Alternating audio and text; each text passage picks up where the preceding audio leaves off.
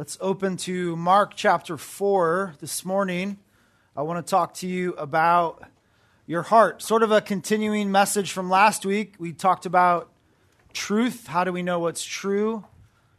This morning, I, I want to continue that thought with a different passage and help us understand what might keep us from actually hearing God's truth. your heart, that muscular organ. It's pretty much responsible for keeping you alive. So necessary as it, you know, pumps blood all day long. Yet more than just that physical job that your heart has, it's linked to so many other parts of our life. The heart, so important, gets looped into a lot of stuff. Uh, for example, we call it heartbreak when somebody doesn't want to be our friend or play Fortnite with us or choose us to do the slow clap. Heartbreak. So sad. Where heart gets blamed for both heart attacks and hurt feelings, and yet there's more than just that. When you wear your heart on your sleeve, it means you're too emotional. When somebody lacks sympathy, we say they have a heart of stone. When somebody's extra loving and super patient and kind like Trishan. We say that they're big hearted. Or even just somebody really considerate, like I think of Ryan, we might say he has a heart of gold. That's just Ryan, heart of gold. Uh, the faint of heart lack courage. To be heavy hearted is to be sad. And if your heart's not in it, you just lack interest.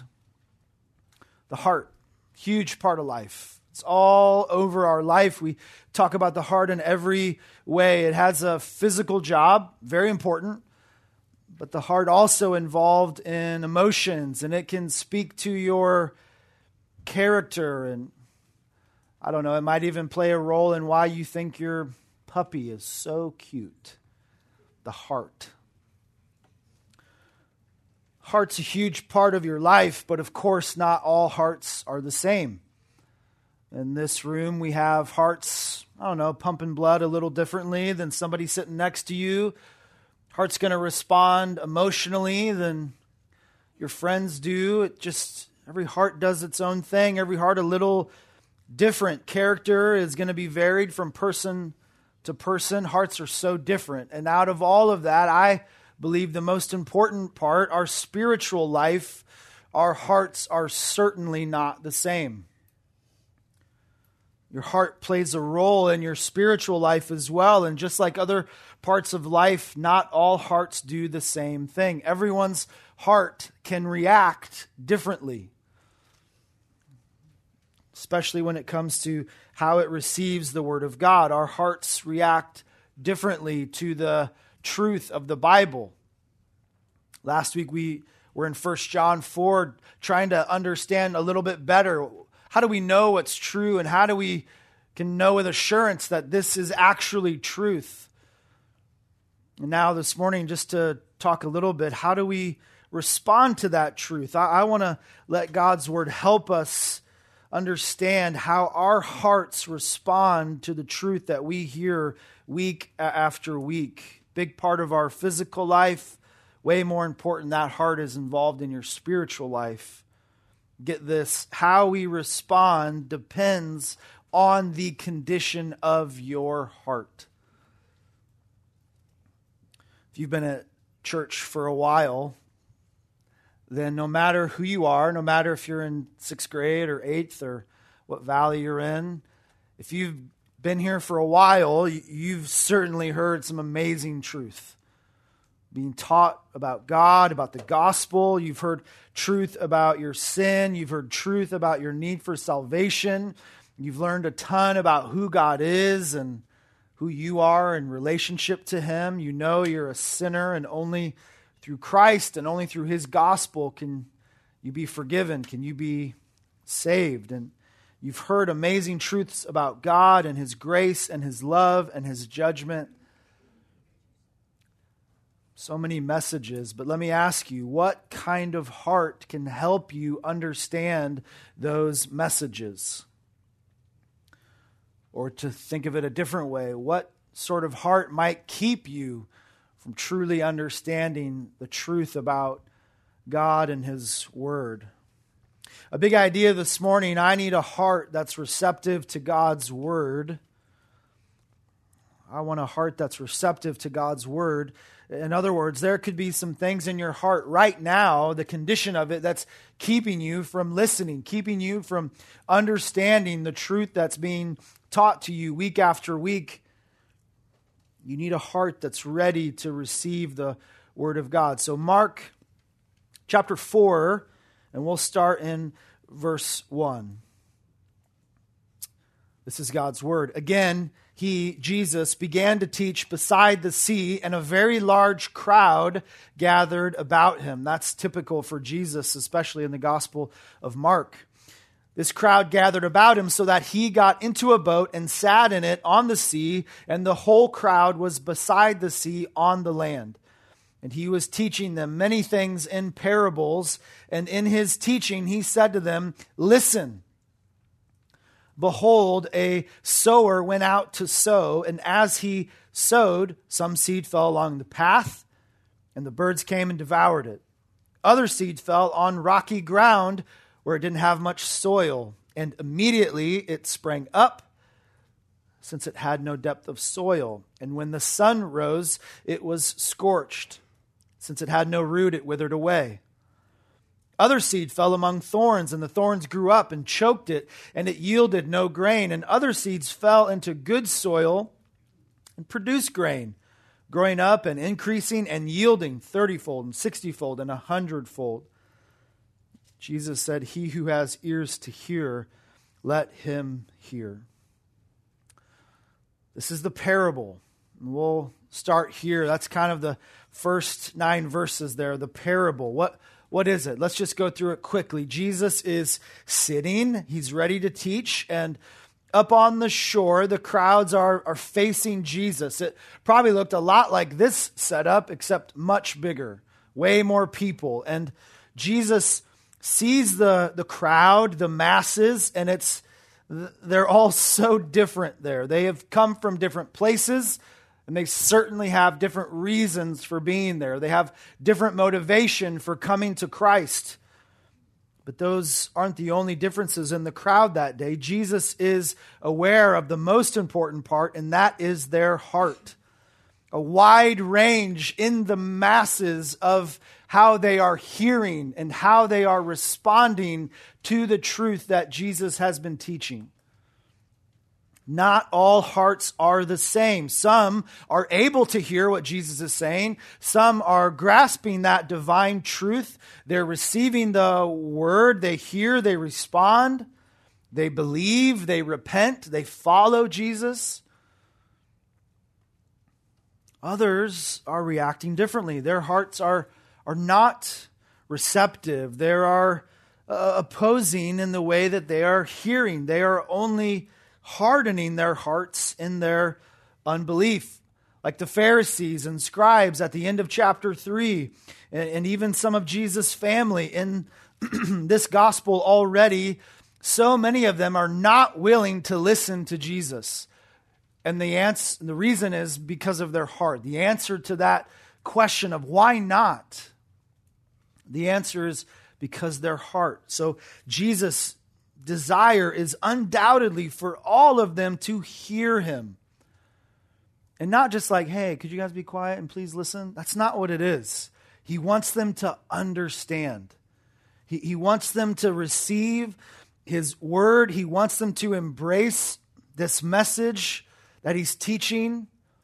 He wants them to have a, a receptive heart. I believe Jesus, through his word, wants the same for you. He wants you to respond the very same way to, to comprehend truth. Verse 3 begins with a super important word listen. And you should circle it and highlight it and put exclamation points by it. It's so important. A, a strong command to pay attention, to, to give a serious effort to understand what's being said. Jesus wants them and he wants us to think about what he's talking about, to give effort to what he's about to say next. It's so important. That heart of yours can keep you from understanding God's word, and this is worth listening to. It's, it's worth trying to stay awake and, and to give effort to understand what Christ is saying. And here's the parable it's not that confusing. A farmer's throwing out seed. That's what sow's about. He's not sewing buttons on a shirt or anything. It, it means to throw seed. He, and as he throws it, the seed is falling on different types of ground. The first, some lands on the road, and the birds fly in and take it away. And some lands on this rocky or shallow soil, and it quickly sprouts, but it soon withers under the hot sun. Some seed lands in ground where it grows, but it's dangerous ground because there's thorns there too, and the seed can't grow as well as it should, and it's choked out by the thorns. And then the last soil, the seed lands and it's good and it's soft, and the seed grows and it bears fruit in different amounts. That's the whole parable. Verse 9, Jesus again, so important. He calls for receptive hearts. He who has ears to hear, let him hear. You need to hear this. You need to understand this. Pay attention to this. You better get it.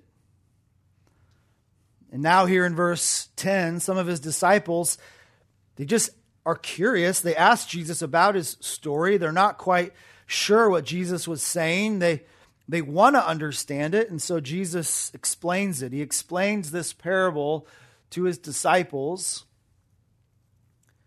And I believe he explains it for our benefit as well. Verse 13, he wants his disciples to understand this one and, and, and to really grasp the rest of the parables that he will teach.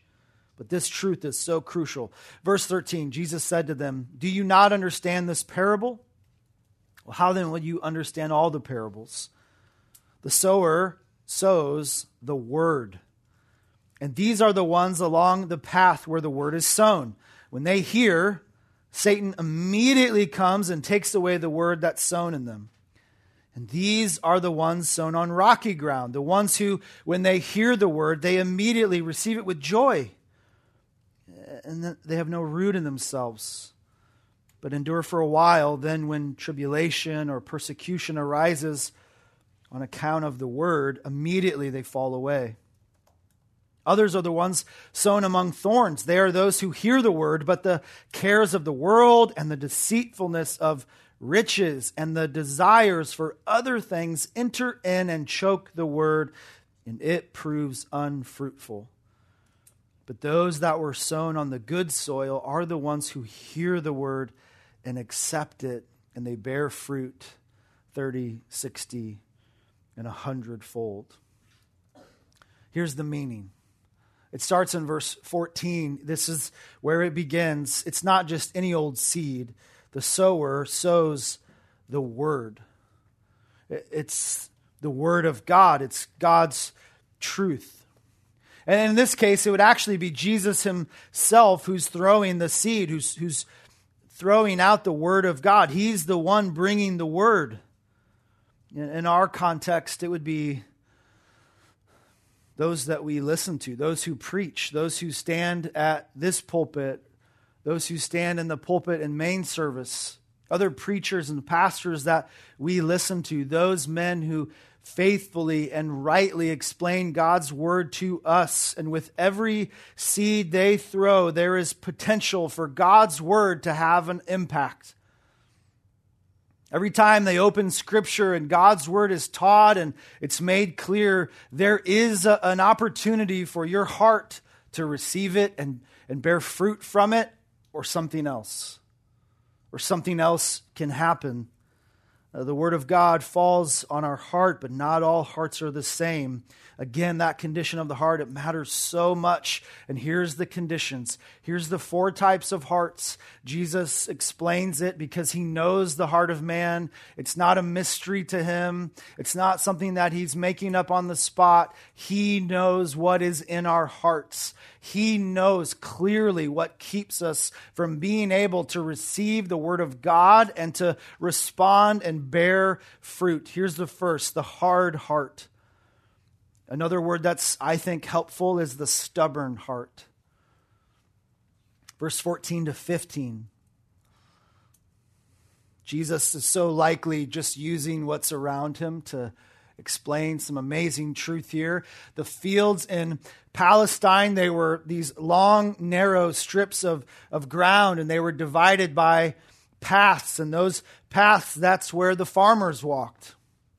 And it's not just the farmers, but the animals that they used to carry the seed or to help with the, the harvest and, and even the wheels of the carts in front of them. All of that was on the same path the feet, the equipment, and all of that had one huge impact on that ground. It made it ridiculously hard. It was a well worn path, like, like this pulpit, like concrete, so hard. And seeds that fell there would simply boop, just bounce right off. No chance that seed's getting in the ground at all. And that seed would bounce and then just lay on top of it. No chance at all for anything else to happen. It was easy picking for the birds. In fact, the birds loved to watch those spots. They knew that's that was easy, easy spot to get seed. This is the heart that's packed down by life. It's a heart where it's nothing really out of the ordinary, but just the, the busy life of every little thing. But it's the busy life that's just so full of you. It's you and you and more you. It's your school and your grades and your friends and your music and your hobbies and your sports and your instruments it's your games, it's your room, it's your stuff, it's your life. It's so packed down by you. And that first heart, because it's so full of you, it has no desire for God. There's no room, there's no interest. It's packed full and tight. Heart crowded out with every other thing, a stubborn heart, resistant heart difficult heart, something in your life has you uninterested in the things of God, you're, you're more interested in something else. And usually, again, it's just you. How does this impact my popularity, my name, me getting what I want? And because of that, this just has no place. This messes up that desire. And so you're cold to God and you're resistant to his truth. God seems a million miles away. And this whole Bible thing and gospel thing and God thing, it all seems as foolish as the tooth fairy. I hope I didn't ruin that for anybody just now. Sixth graders. Sorry about that. I forgot. Talk to your parents if you have questions about the tooth fairy. Anyway, this is the hard heart, okay? It is the heart that is so foolish to believe and say there is no God. The, the hard heart that is just busy, no time to listen, no spare second to think about God and His Word, again, because it's just so filled with you. And when the seed of the gospel or the truth of the word comes close to that heart of yours, it's not a bird, but it's Satan that's all the more ready to swoop in and take that away. He doesn't want that truth, that gospel light getting too close, so he may bring some competing thought, some new desire, some distraction, some excitement, some new game, new friend, new thing to be occupied with. And the result is that your heart remains as hard as ever, resistant to the word, resistant to the life giving power of the seed of the gospel. You remain blind. And I say blind because God does. In 2 Corinthians 4 4, he says, The God of this world has blinded the minds of the unbelievers. That's Satan's job, keeping you from seeing the glory of the gospel of Christ. That is what he does. That's the hard heart. Number two, a shallow heart. Verses 16 and, and 17. The shallow heart. It's a rocky ground. It's word that, that falls on this w- weird, strange, rocky soil. And we don't really understand it very well, but, but there, that was a common thing. A couple inches of dirt and right on top of like a limestone bedrock. That's so common, and that's what it looked like. And the word falls there. And because there's a little bit of ground, that seed can be received, and that seed sprouts fast. But Jesus makes it clear as the sun beats down on it, it quickly withers and, and dies. It dies because it's malnourished, it dies because it's dehydrated, it dies ultimately because the roots can't support it. So the same sun that once helped it to grow now scorches it, it now kills it. It's immediately green and then immediately gone. It's one of the hardest parts about being a pastor, seeing somebody hear the gospel and respond to it with joy, seemingly desiring to want to follow Christ and seemingly making sense of the gospel and that little seed sprouts so fast, but after a few weeks or months, maybe a year, the truth comes out. That seed that sprouted withers and dies. It's common and it's, like I said, so sad and, and so hard to watch that happen. But the you know, the once truth that was so close to you and seemed to be so real, now it's just something that was never real. You, you tell the world that God was, you know, not real, it was a joke, your faith is brushed off by. I was like a phase I went through, or just something I was doing to get my parents off my back. It was never really real. That's the shallow heart. Only follows Jesus when it's easy it only worships Christ or claims to be a Christian when it's convenient. That's the shallow heart. When it's popular to go to church, then you will. When there's something to gain, that's when you'll say, Yes, I'm, I'm with you, Christ. I, I want to be a follower. I'll be a Christian so I can go to summer camp. I'll be a Christian so I could go on that cool missions trip. Uh, I want to be a Christian so my parents will just leave me alone. Whatever. It looks just like the real thing at first, but those roots of the living word, they may be in your mind, but they've not gotten into your heart. It's just on the surface of your life. You know how to look like it, you know how to fake like being a Christian. I got my big Bible check. I sit in the front check. I, I answer every question with God, Jesus, Bible, check. I'm looking pretty good. I'm doing it. But given enough time, Jesus makes it clear the truth will come out. It's not going to last. It's an emotional response to the gospel received with joy, but it goes no further. It takes one little trial, one little storm of persecution or affliction or trouble, and you're gone. You're going to bail on Jesus because to you it just will not be worth it. Surprised that someone might tease you for your faith or, you know, you can't lose popularity over being a Christian. That's not going to work. That's the shallow heart. It's the heart that only lets Jesus about a quarter of the way in, and at the first sign of trouble, he's all the way out. 1 Peter 4 2 says, Don't be surprised by the trial that comes into your life to test you. Shallow heart can't fully receive the living word. Is that your heart this morning? Are you out when being a Christian is no longer easy? Or maybe this is you. Number three, the divided heart or the strangled heart. 18 and 19, those verses, they help us see that the word there is it's sown among the thorns. Uh, that's the part of the field that was good, but there were also thorns there. Thorns grew there, and those bushes of thorns, as they grew too high, they would often be burned down and they would appear like they were gone. But unfortunately, their roots were still in the ground. And as that seed went into the ground next to the thorns, they both would grow back together.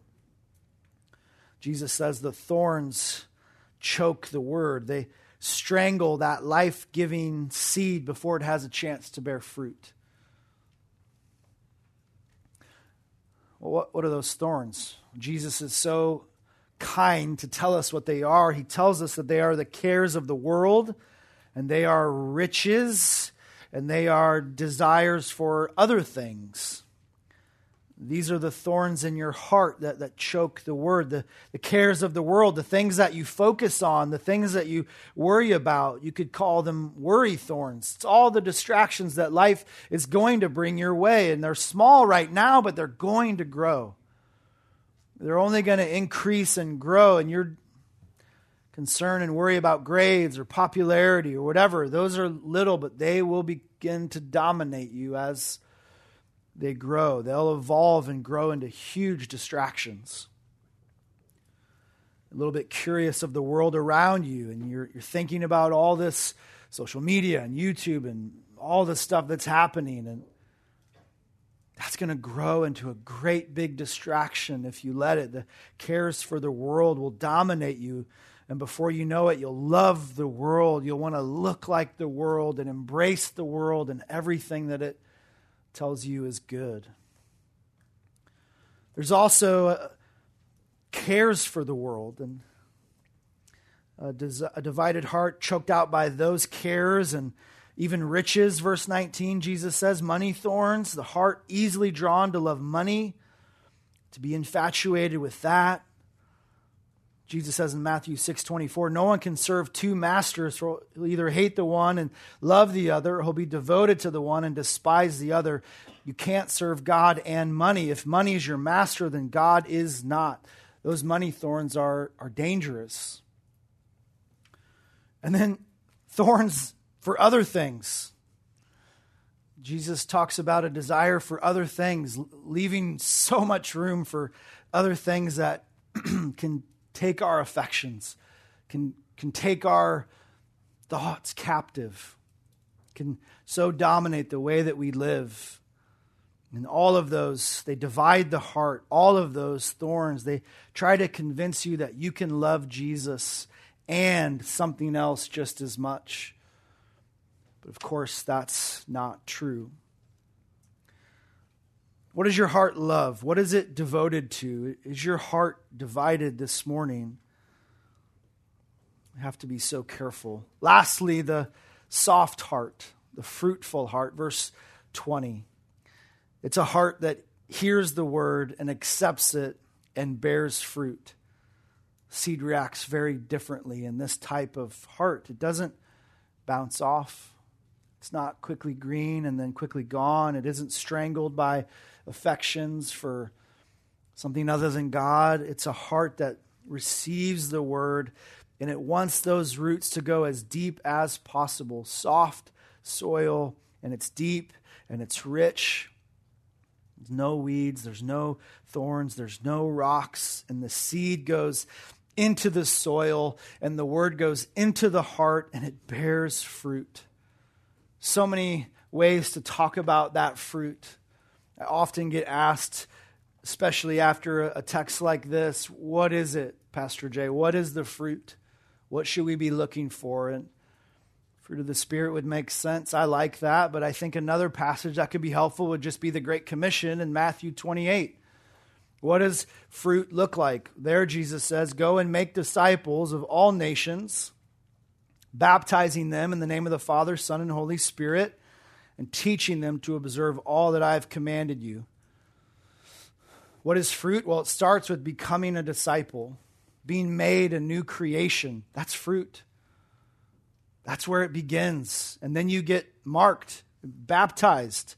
You, you, you tell the world and your church what Jesus has done in your life, and then you, you grow, you mature.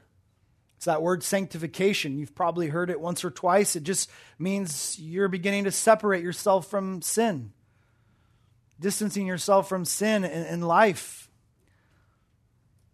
Word of God is going to prune you. That's what Jesus says in John 15. It's going to prune you, it's going to help you think about so many things in your life. It's going to begin to have an effect and change. You're going to start to use words that please God. That's fruit.